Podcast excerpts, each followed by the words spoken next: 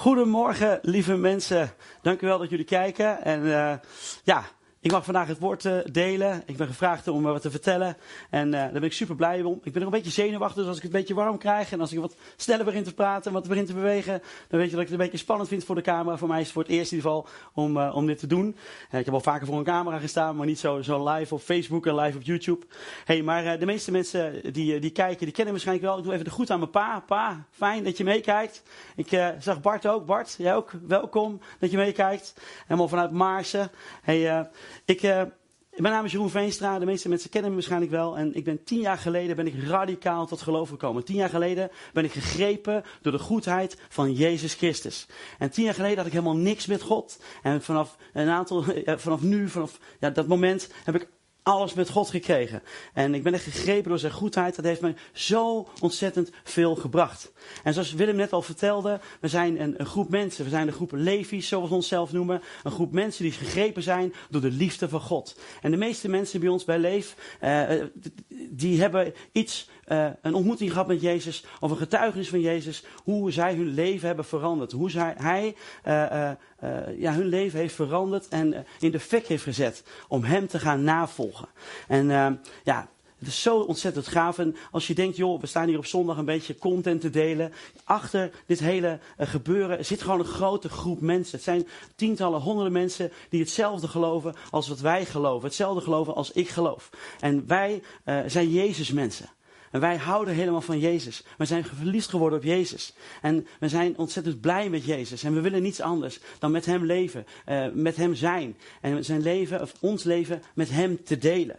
En wat wij allemaal zo bijzonder vinden aan Jezus is dat hij een persoonlijke relatie met ons wil. We houden niet van religie, van wet en regels. Maar we focussen op, op ons op relatie. Een liefdesrelatie met de eeuwige God.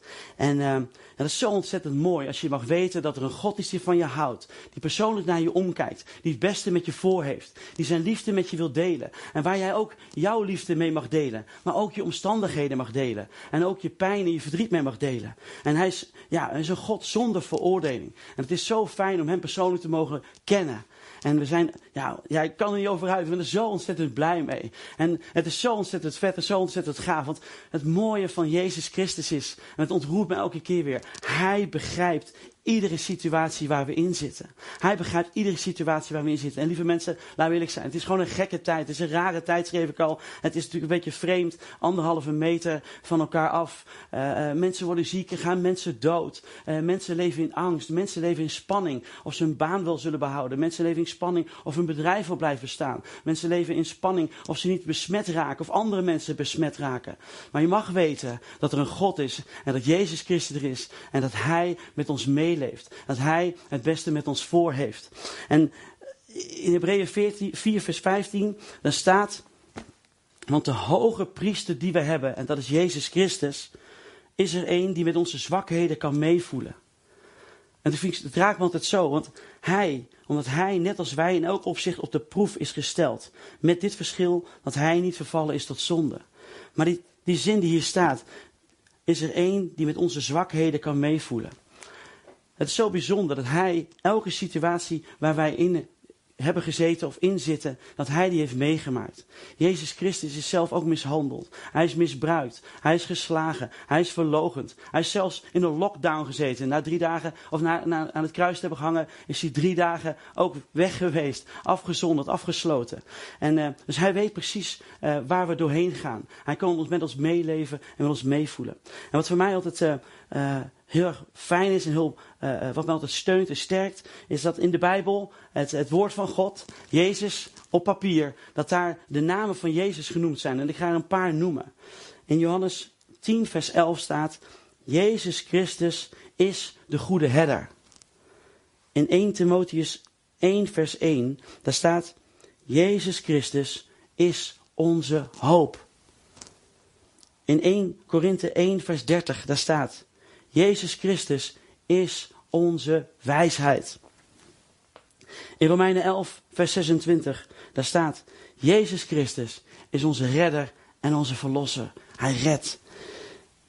In tweede Thessalonicenzen drie, vers drie, daar staat, Jezus Christus is onze beschermer. Hij wil ons beschermen. En zeker ook in deze tijd. In Eerste Korinthiërs tien vers vier, daar staat: Jezus Christus is onze rots, rots. Hij wankelt niet. Hij is ons houvast. Hij is onze steun. Hij is ons toeverlaat. Hij is onze zekerheid. En de laatste die ik heb geschreven is Jesaja negen vers vijf. Jezus Christus is onze vredevorst. Hij is onze vrede. Hij brengt vrede, maar hij is vrede. En ik het zo bijzonder vind als je dit hoort en misschien ken je Jezus nog helemaal niet. En denk je, joh, fijn Jeroen dat je dat allemaal vertelt. Ik kijk, omdat ik toevallig op Facebook een vriend van je ben. En ik ben nieuwsgierig wat, uh, ja, waar je het over gaat hebben. Je zou het gaan hebben over waar ligt jouw focus. En lieve mensen, uh, voordat ik, ik ga er zoveel meer over vertellen. Ik wil nog één ding vertellen over die lieve Jezus. En dat staat in Mattheüs elf vers achtentwintig. En ik vind het zo toepasselijk voor deze tijd. Omdat onze God is niet de God van veraf. En dan was ik kan er niet over uit. Onze God is een God van dichtbij. En um, in al je pijn, in al je verdriet, zegt Jezus: kom naar mij. Jullie die vermoeid zijn en onder lasten gebukt gaan. En velen van ons zijn vermoeid. Uh, vermoeid van hele dagen kinderen thuis en allebei een baan hebben. Uh, vermoeid van het hele dag poetsen en schoonmaken. Vermoeid van angsten om je heen kijken of niet iemand te dichtbij in de buurt komt. En Jezus zegt: dan zal ik jullie rust geven. Dus kom bij mij. De mensen die het lastig hebben en die onder lasten gebukt gaan. Ik zal jullie rust geven. Ik wil er gaan hebben, waar is je focus op? Mijn focus is in ieder geval op Jezus Christus. Maar we kunnen niet ontkennen dat de omstandigheden ons het soms moeilijk maken om, om, om het goede te focussen. En wat is dan het goede? Waar ligt onze focus? Ligt onze focus op de omstandigheden, op onze problemen? Of ligt onze focus op mogelijkheden en op geloof? En ik, uh, ja, je kunt kijken uh, door de lens van angst en dan zie je problemen.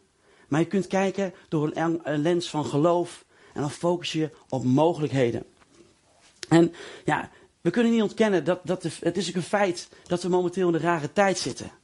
Maar we, de, de waarheid is, wat we net gehoord hebben, is dat Jezus onze beschermer is. Dat hij onze rots is. Dat hij onze vredevorst is. En de vraag is voor jou is, voor u en voor mij, of je Jezus kent of Jezus niet kent. Waar richt jij je focus op? Focus je op de angst en op de problemen? Of focus je op, op mogelijkheden? En zelfs zonder Jezus ja, zou je daar een verschil in kunnen maken. En uh, mijn passie gaat natuurlijk uit aan Jezus en ik heb daar hulp bij, want God helpt ons om de juiste focus uh, te maken. Maar als je dat nog niet weet, probeer je in te denken. En probeer te kijken van, hé, hey, waar richt ik me op dit moment op? En nogmaals, de feiten moeten we niet uit het oog verliezen. Ik ga niet zeggen van, joh, ga niet anderhalve meter van elkaar. Ik ga niet zeggen, maak de spullen niet schoon. Ik zal niet zeggen van, joh, hey, mijn bedrijf is helemaal stilgelegd, ik heb geen klanten meer. Maar kijk of het je lukt. Maak een keuze om te kijken door die lens van geloof. En je te focussen op de mogelijkheden. Wat kan ik nu wel doen, in plaats van wat ik niet doen, kan doen? Ik zat op de fiets hier naartoe en ik zat te denken, ja Heer, er zijn zoveel dingen die op dit moment uh, fijner zijn dan voordat de corona er was. Uh, die ik in ieder geval fijner vind. Een van de dingen die ik fijn vind, is dat uh, ja, onze kinderen toch wat vaker thuis zijn. Ik vind het heel fijn. Ik moet zeggen, na een paar weken begon ik het wat minder fijn te vinden. Daar ben ik ook eerlijk in. Het is ook wel fijn dat ze weer naar school mogen gaan. Maar ik vond het ook wel fijn om ze dicht bij elkaar te hebben. Het andere waar ik, uh, waar ik heel blij van word, als ik naar de lucht kijk, dat ik niet allemaal van die vliegtuigen meer zie, van die strepen zie. Dat ik gewoon een heldere blauwe lucht kan zien. En het andere wat ik uh, erg prettig vind, is... Uh... het andere wat ik erg prettig vind, is... is uh... nou, dan ben ik het kwijt. Dat is toch wat. Nou, ik moet zeggen, ik, vanmorgen op de fiets bedacht ik een paar. En er zijn echt veel meer dingen die, uh, die, ja, ook die best wel goed gaan en fijn gaan. Het is, uh, het is wel de vraag voor ons, van waar focussen we op? Waar richten we onze aandacht op? En ik wil je meenemen in een verhaal in de Bijbel. Uh, en dat gaat over Jozua en Caleb. En uh, Jozua en Caleb, ik zal even het verhaal kort vertellen, dan zal ik het stuk voorlezen uit de Bijbel. Jozua en Caleb uh, horen bij een groep verspieders. God had het volk Israël, dat uh, ontsnapt was, uh, uit, of wat, wat weg was gegaan uit Egypte, had een, een mooi land beloofd. Het beloofde land noemen we dat. En uh, ja, God uh, zei van, joh, dat land mogen jullie in gaan nemen. Het is niet zo dat jullie het standaard krijgen. Jullie zullen er wat voor moeten doen. Maar om ze gerust te stellen, zei God, nou weet je wat. Stuur twaalf mannen vast dat land in. En, en laat, laat maar eens even, ga maar eens even rondkijken welke mogelijkheden er allemaal zijn. En wat er allemaal te vinden is in dat land. En hoe mooi het is. En doe daar verslag van. Nou, die twaalf mannen die gingen met z'n, met z'n, met z'n twaalf op stap. En ze gingen van noord naar zuid, van oost naar west. Ze gingen overal gingen ze langs. En ze zagen uh, ja, fruit zo groot als nooit gezien. Ik denk een beetje druiven zo groot als voetballen. Ze zagen een land vol van melk en honing. Ze zagen uh, groen gras. Overal overvloed. Ze zagen ja, dat het gewoon een goed en een mooi land was. Het andere wat ze zagen was ook grote steden. Steden met hoge vestingmuren die misschien ja, ingenomen moesten gaan worden. Ze zagen uh, reuzen, zagen hele grote mensen die misschien wel die groter waren dan zij. En ze zagen dus twee dingen. Ze zagen de omstandigheden, maar ze zagen ook de mogelijkheden. En ik, uh, ik wil een stukje gaan voorlezen. Het staat in, in Numeri dertien. Ik ga het er even bij pakken. Even de Old School Bijbel. Op de telefoon mag het natuurlijk ook. Ik ga een stukje lezen. Deze mannen zijn dus op pad geweest en gaan verslag doen aan Mozes, aan de leider van dat moment van het volk. Ze komen terug en ze gaan vertellen aan Mozes ja, hoe het was. En ik begin te lezen in vers zevenentwintig. De verspieders begonnen te vertellen, we zijn in het land geweest waar u ons naartoe hebt gestuurd, vertelden ze aan Mozes. Werkelijk, het vloeit over van melk en van honing. En deze vruchten groeiden. Nou, ik stel me voor dat ze met zo'n hele grote druif aankwam. Al bam, dan gooiden ze zo neer. Kijk, dit groeit er. Maar, daar staat tegenover dat de bevolking van dat land heel sterk is. De steden zijn versterkt en heel groot. En ook hebben we er Enakieten gezien. Dat schijnt, het is een reuzenvolk. En, en in de Negev woonden de Amalekieten en, en Hethieten en Jebusieten en Amorieten. En aan de kust en langs de Jordaan woonden de Kanaïten. Dus... Ze begonnen te vertellen over een best wel grote uh, tegenstander die daar ook woonde. En een van de verspieders, Caleb, die had door dat, doordat ze dit vertelden en de nadruk daar wat meer op legden, dat, ja, dat, dat, dat Mozes en het volk wel een beetje geïntimideerd kon worden. En hij zegt, die wilde voorkomen dat het volk tegen Mozes zou verzetten, zei, we kunnen zonder problemen optrekken en het land in bezit nemen. We kunnen dat volk makkelijk aan. Maar de mannen die met hem mee waren geweest zeiden, we kunnen dat volk niet aanvallen. Het is veel te sterk voor ons. En ze vertelden de Israëlieten allerlei ongunstige dingen over het land dat ze verkend hadden. Het land dat wij op onze verkenningstocht doorkruist hebben, zeiden ze, verslindt zijn inwoners. En alle mensen die we gezien hebben, waren uitzonderlijk lang. Let op wat er gebeurt. God belooft. God belooft het volk Israël een land van melk en honing. Een land waar het goed is. Een land waar vrede kan zijn. Een land waar overvloed is. Genoeg te eten, genoeg te drinken, genoeg ruimte. Een prachtige natuur. Die belofte hadden ze voordat ze gingen. En ze gingen kijken. En het spannende in dit verhaal vind ik, zo'n aantal dingen zijn me opgevallen. De meerderheid, de meerderheid van de groep laat zich voeden door angst. En dat is maar een heel klein clubje wat zich, alleen Joshua en Caleb, wat zich laat voeden door geloof in een grote God. En het spannende van dit verhaal is dat de groep die zich laat leiden door angst en zich focust op problemen. Want ik geloof als je focust, uh, als je kijkt door de lens van angst, ga je focussen op de problemen. Dus op de reuzen, op de steden. We kunnen ze niet aan, ze verslinden ons. Dat is nog helemaal niet gezegd. Dit, dit bedenken ze erbij. Dat hebben ze helemaal, niet, uh, hebben ze helemaal nog niet meegemaakt. Dus ze zijn nog helemaal niet verslagen. En ze hebben helemaal geen, niet gevochten of iets. En ze laten zich dus uh, intimideren door angst. En het aparte in dit verhaal is, ik zat erover na te denken, uh, zowel Jozua als Caleb en de andere tien verspieders, die hebben de wonderen en de teken, dezelfde wonderen en teken van God meegemaakt. Ze hebben meegemaakt dat, dat God de plagen in Egypte liet, liet gebeuren. Ze hebben meegemaakt met elkaar dat God de Rode Zee opensplijtte. Ze hebben meegemaakt dat God overdag als een wolk bij hen is. Stel je voor, gewoon een, een wolk die er gewoon echt is. En 's nachts is hij een vuurkolom. Ze hebben beiden hetzelfde gemaakt, maar toch meegemaakt. En toch merk je dat ze een andere keuze maken. Of ze God geloven, of dat ze God niet geloven. En het spannende zelfs is dat de mensen die angstig zijn, uh, ja, uh, het volk beïnvloeden. Negatief beïnvloeden. Dus ook nu in deze coronatijd, wees, waak, wees waakzaam met wat je deelt. Wees waakzaam met wat je vertelt. Want je kunt een negatieve invloed hebben op je omgeving. Het gaat zelfs, uh, gaat zelfs verder. Het gaat zelfs verder. Het is zelfs zo dat... dat uh, het volk zich dus uh, laat intimideren door die tien mensen. En het is, het gaat, ze gaan maar door en ze gaan maar door. Maar het belangrijk is dat, dat je gaat focussen op die mogelijkheden. Wat Jozua en Caleb deden. Zij focussen op die grote God. En wat zij deden, nou, Jozua en Caleb zeiden, de, de tien zeiden, het is onmogelijk. En Jozua en Caleb zeiden, wij kunnen het niet. Die omstandigheden, nee, wij kunnen het niet. Maar God kan het wel. Dus Jozua en Caleb waren niet hoogmoedig en zeiden, oh, wij kunnen het al. Nee, nee, nee. Ze zeiden ook eerlijk, wij kunnen het niet. Maar God kan het wel. En voor ons, als mensen die Jezus kennen, en voor ons, eh, die mensen die van Jezus houden, is het voor een keus. Geloven wij in de grote God, die, waar alles bij mogelijk is? Of focussen we ons op de omstandigheden? En, en laten we ons eh, intimideren. Dus richt je op de mogelijkheden, of richt je op de problemen? Het gaat zelfs verder, want het volk eh, werd dus eh, ja, geïntimideerd. En wat gebeurt er als jij maar blijft denken dat je het niet kan? Als je maar blijft benadrukken dat het niet gaat lukken. Dat alles tegen zit, dat iets nooit lukt. Dat het altijd fout gaat. Op den duur ga je het ook geloven. En dat gebeurde ook. Want in vers drieëndertig staat, vergeleken bij, de volk, bij dat volk van reuzen voelden wij ons maar nietige sprinkhanen. En veel meer zullen we in hun ogen ook niet zijn geweest. Dus wat gebeurde er? Ze gingen geloven dat ze niet de sprinkhanen waren en dat ze het land nooit zouden kunnen innemen. En ze gingen zelfs geloven dat, de, dat die mensen die daar woonden dat ook over hun gingen denken. En dat is een pijnlijk punt. Dat is een gevaarlijk punt. Wees waakzaam over wat je over jezelf zegt. Wees waakzaam over uh, wat je over jezelf afroept. Want het verhaal gaat verder. Ik ga er niet helemaal op in. Maar uiteindelijk kiest God ervoor om deze tien mensen en het hele volk uiteindelijk het beloofde land niet in te laten gaan. Een stukje verder leest, in, in, in nummer veertien, uh, zul je ook lezen dat God er een beetje boos om wordt. Dat ze niet op hun vertrouwen.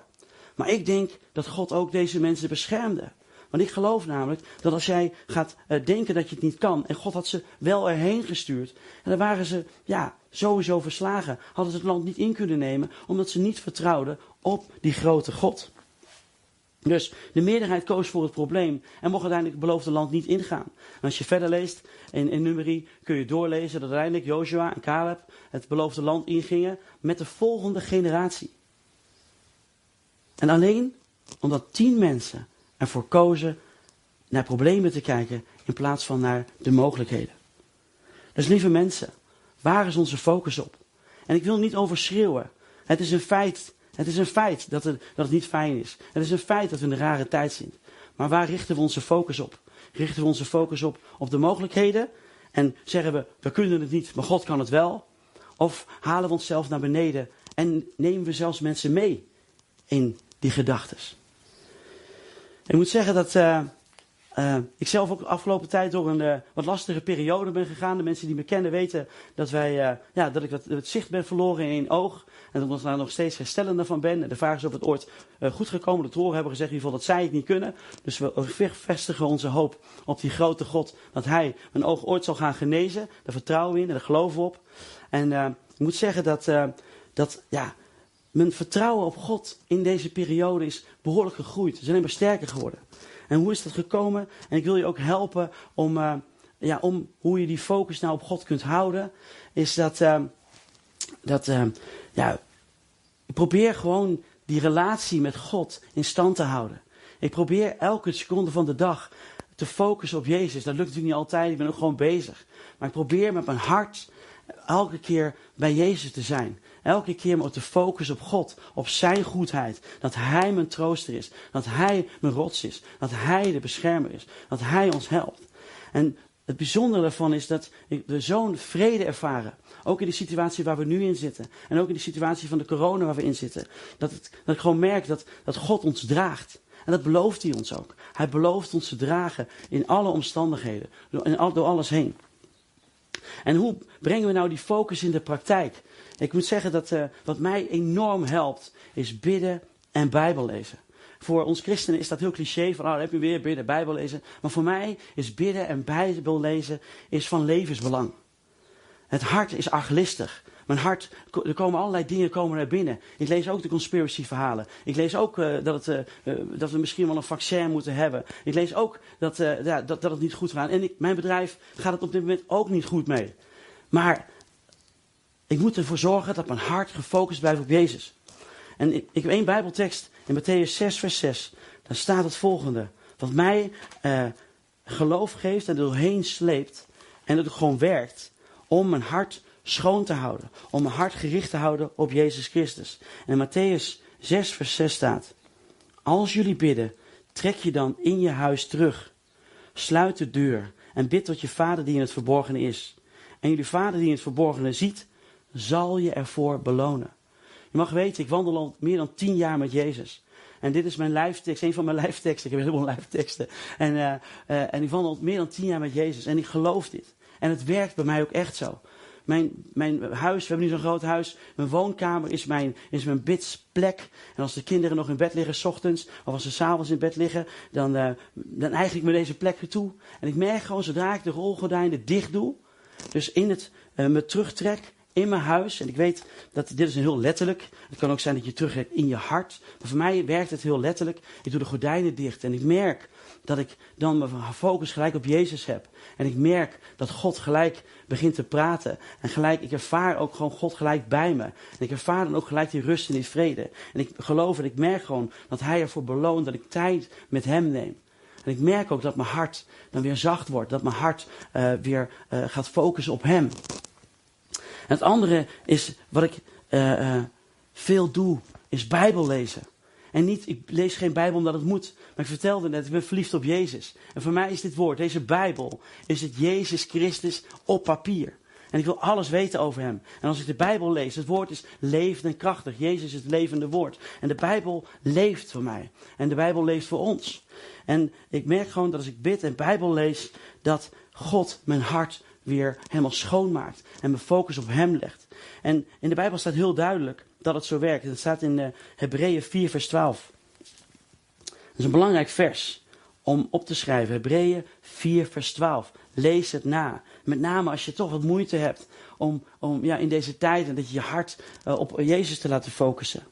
Want hier staat, in, uh, er staat geschreven, want levend en krachtig is het woord van God en scherper dan een tweesnijdend zwaard. En daar komt hij. Het dringt diep door tot waar ziel en geest, been en merg elkaar raken.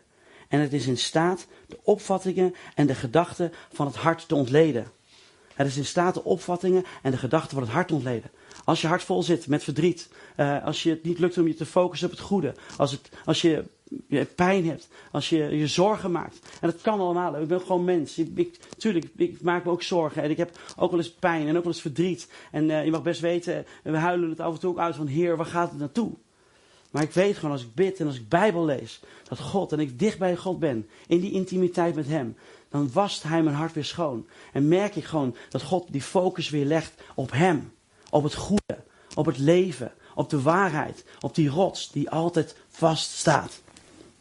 Het andere wat ik, uh, wat ik wil meegeven, kijk even naar de tijd, is wat, ik, uh, wat me helpt om die intimiteit en die focus te houden, is te vasten. Te focussen op Uh, op het leven, op Jezus, in plaats van op eten en drinken. Dat zul je misschien niet zo zien. Vasten helpt helaas niet bij het afvallen, maar uh, dat is ook niet de bedoeling. Het vasten is hetgene laten wat je afleidt in je intimiteit met God. En de momenten dat je anders zou eten, of anders zou, zou uh, uh, nou misschien mensen vasten ook van hun mobiel, focus ik me op God en focus me op de Bijbel. Dus het vasten is voor mij ook een belangrijk iets om uh, ervoor te zorgen dat we focus op het goede, op Jezus Christus houden. Het laatste wat ik daar wil, wil noemen is zoek elkaar op. Het is goed om met broeders en zusters bij elkaar te komen. Ik zoek het even op in de Bijbel. Eh, wat Willem ook al zei, we missen het, het bij elkaar zijn. En we kunnen nog steeds even met elkaar knuffelen, maar gewoon samen zijn. En het is belangrijk om elkaar op te zoeken, ook als Stefanie niet ziet zitten. Want nogmaals, ja, de ene keer beurt de een mij op en de andere keer beur ik de ander op. En de Bijbel zegt over het samen zijn, hoe goed is het, hoe heerlijk als broeders bijeen te wonen, om samen te zijn. En een stukje verder staat, daar gebiedt de Heer zijn zegen. God zegent het, dat als wij als broeders en zusters en mensen bij elkaar komen, elkaar bemoedigen, elkaar vertellen, getuigen wie Jezus is, elkaar er doorheen slepen, eh, misschien even een bloemetje brengen, misschien wat te eten langs brengen, maar gewoon voor elkaar te zijn. Dat helpt echt, en zeker in deze tijd, om je focus weer op God te houden. Want wij zijn de wandelende Jezus. Wij mogen hier op aarde Jezus uh, laten zien aan de anderen. En uh, En dat is zo belangrijk om elkaar op te zoeken en elkaar te bemoedigen. Ik ga, al, uh, ga afronden en ik wil, uh, wil afsluiten met het volgende. Zie jij mogelijkheden, moeilijkheden als mogelijkheden voor God? Zie jij moeilijkheden als mogelijkheden voor God? De vraag blijft dus, focus jij op je omstandigheden en op de problemen? Of focus jij op de mogelijkheden en, gelo- en op geloof in Jezus Christus? En als je Jezus nog niet kent, focus je dan op het goede.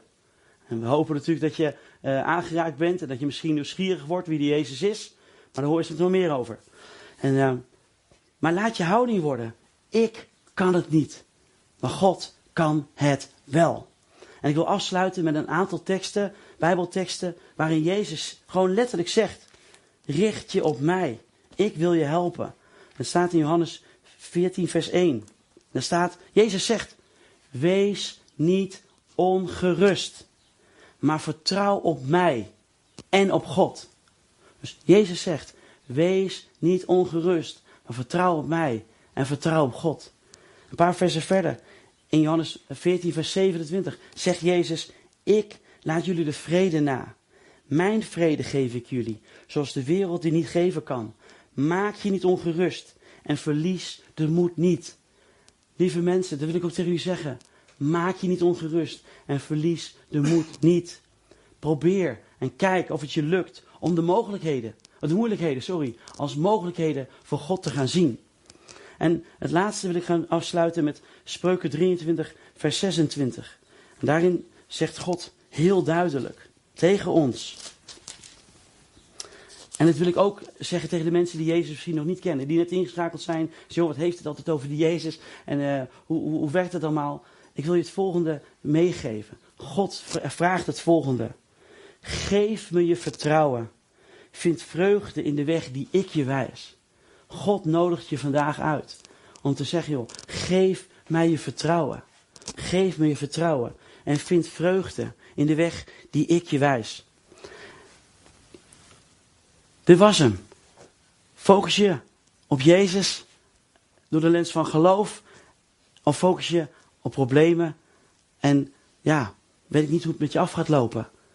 Ik wil je echt aanmoedigen en aansporen om elkaar op te gaan zoeken. Als je gekeken hebt en je kent Jezus niet, uh, vul het onder in de chat. Er zijn mensen die, uh, die, vast, uh, die, die met je willen praten. Als je vragen hebt over wat ik gedeeld heb, mensen willen je echt wel, uh, wel helpen. Je mag ook mailen naar info apenstaartje leefzutphen punt n l. Als je mij persoonlijk kent, mag je me whatsappen, mag je me bellen, mag je me mailen, mag je benaderen. Als je vragen hebt hierover, van oké, okay, hoe focus je me dan op Jezus? Wie is dan die Jezus? Maar één ding kan ik niet laten en dat vertel ik aan iedereen. Ik wil je uitdagen vandaag, als je Jezus nog niet kent. Ik heb het zelf ook gedaan. En tientallen mensen in onze gemeente, in onze kerk, hebben hetzelfde gedaan. Die, hebben die zijn die uitdaging aangegaan en hebben geroepen. Als er een God bestaat, laat maar zien. En ik wil je vandaag uitdagen. Ik wil je echt uitdagen. Als je denkt, joh, waar heeft die Jeroen het over? Wat een mooi verhaal. Maar ik snap er niks van en ik wil je uitdagen. Ga rustig even op een plekje zitten. En oké, okay, zeg gewoon, joh. Oké, okay, God. Voor mij was dit ook, God. Als u dan echt bestaat, Jezus Christus, als u echt bestaat, laat mij dan zien dat u bestaat. Openbaar uzelf aan mij. En ik kan je garanderen, Jezus Christus gaat zichzelf aan je openbaren. Hij gaat laten zien dat hij bestaat. Hij jaagt namelijk je hart na. Hij is elke dag bezig om je te zoeken. En ik geloof echt dat je de komende tijd, als je dit gaat doen, dat je mag merken dat je in één keer op het internet, dat mensen gaan praten over Jezus. Als je een boek openslaat, gaat het over Jezus. Als je een tijdschrift overslaat, gaat het over Jezus. En je, uh, mensen gaan je op de straat aanspreken, het gaat over Jezus. Mensen die je nog nooit over Jezus hebt horen praten, gaan praten over Jezus. En onthoud dan goed wat je hebt gevraagd. Want dit is namelijk God die naar jou op zoek is. Dankjewel voor jullie tijd. Ik draag het over aan, uh, aan Willem. En uh, wees gezegend.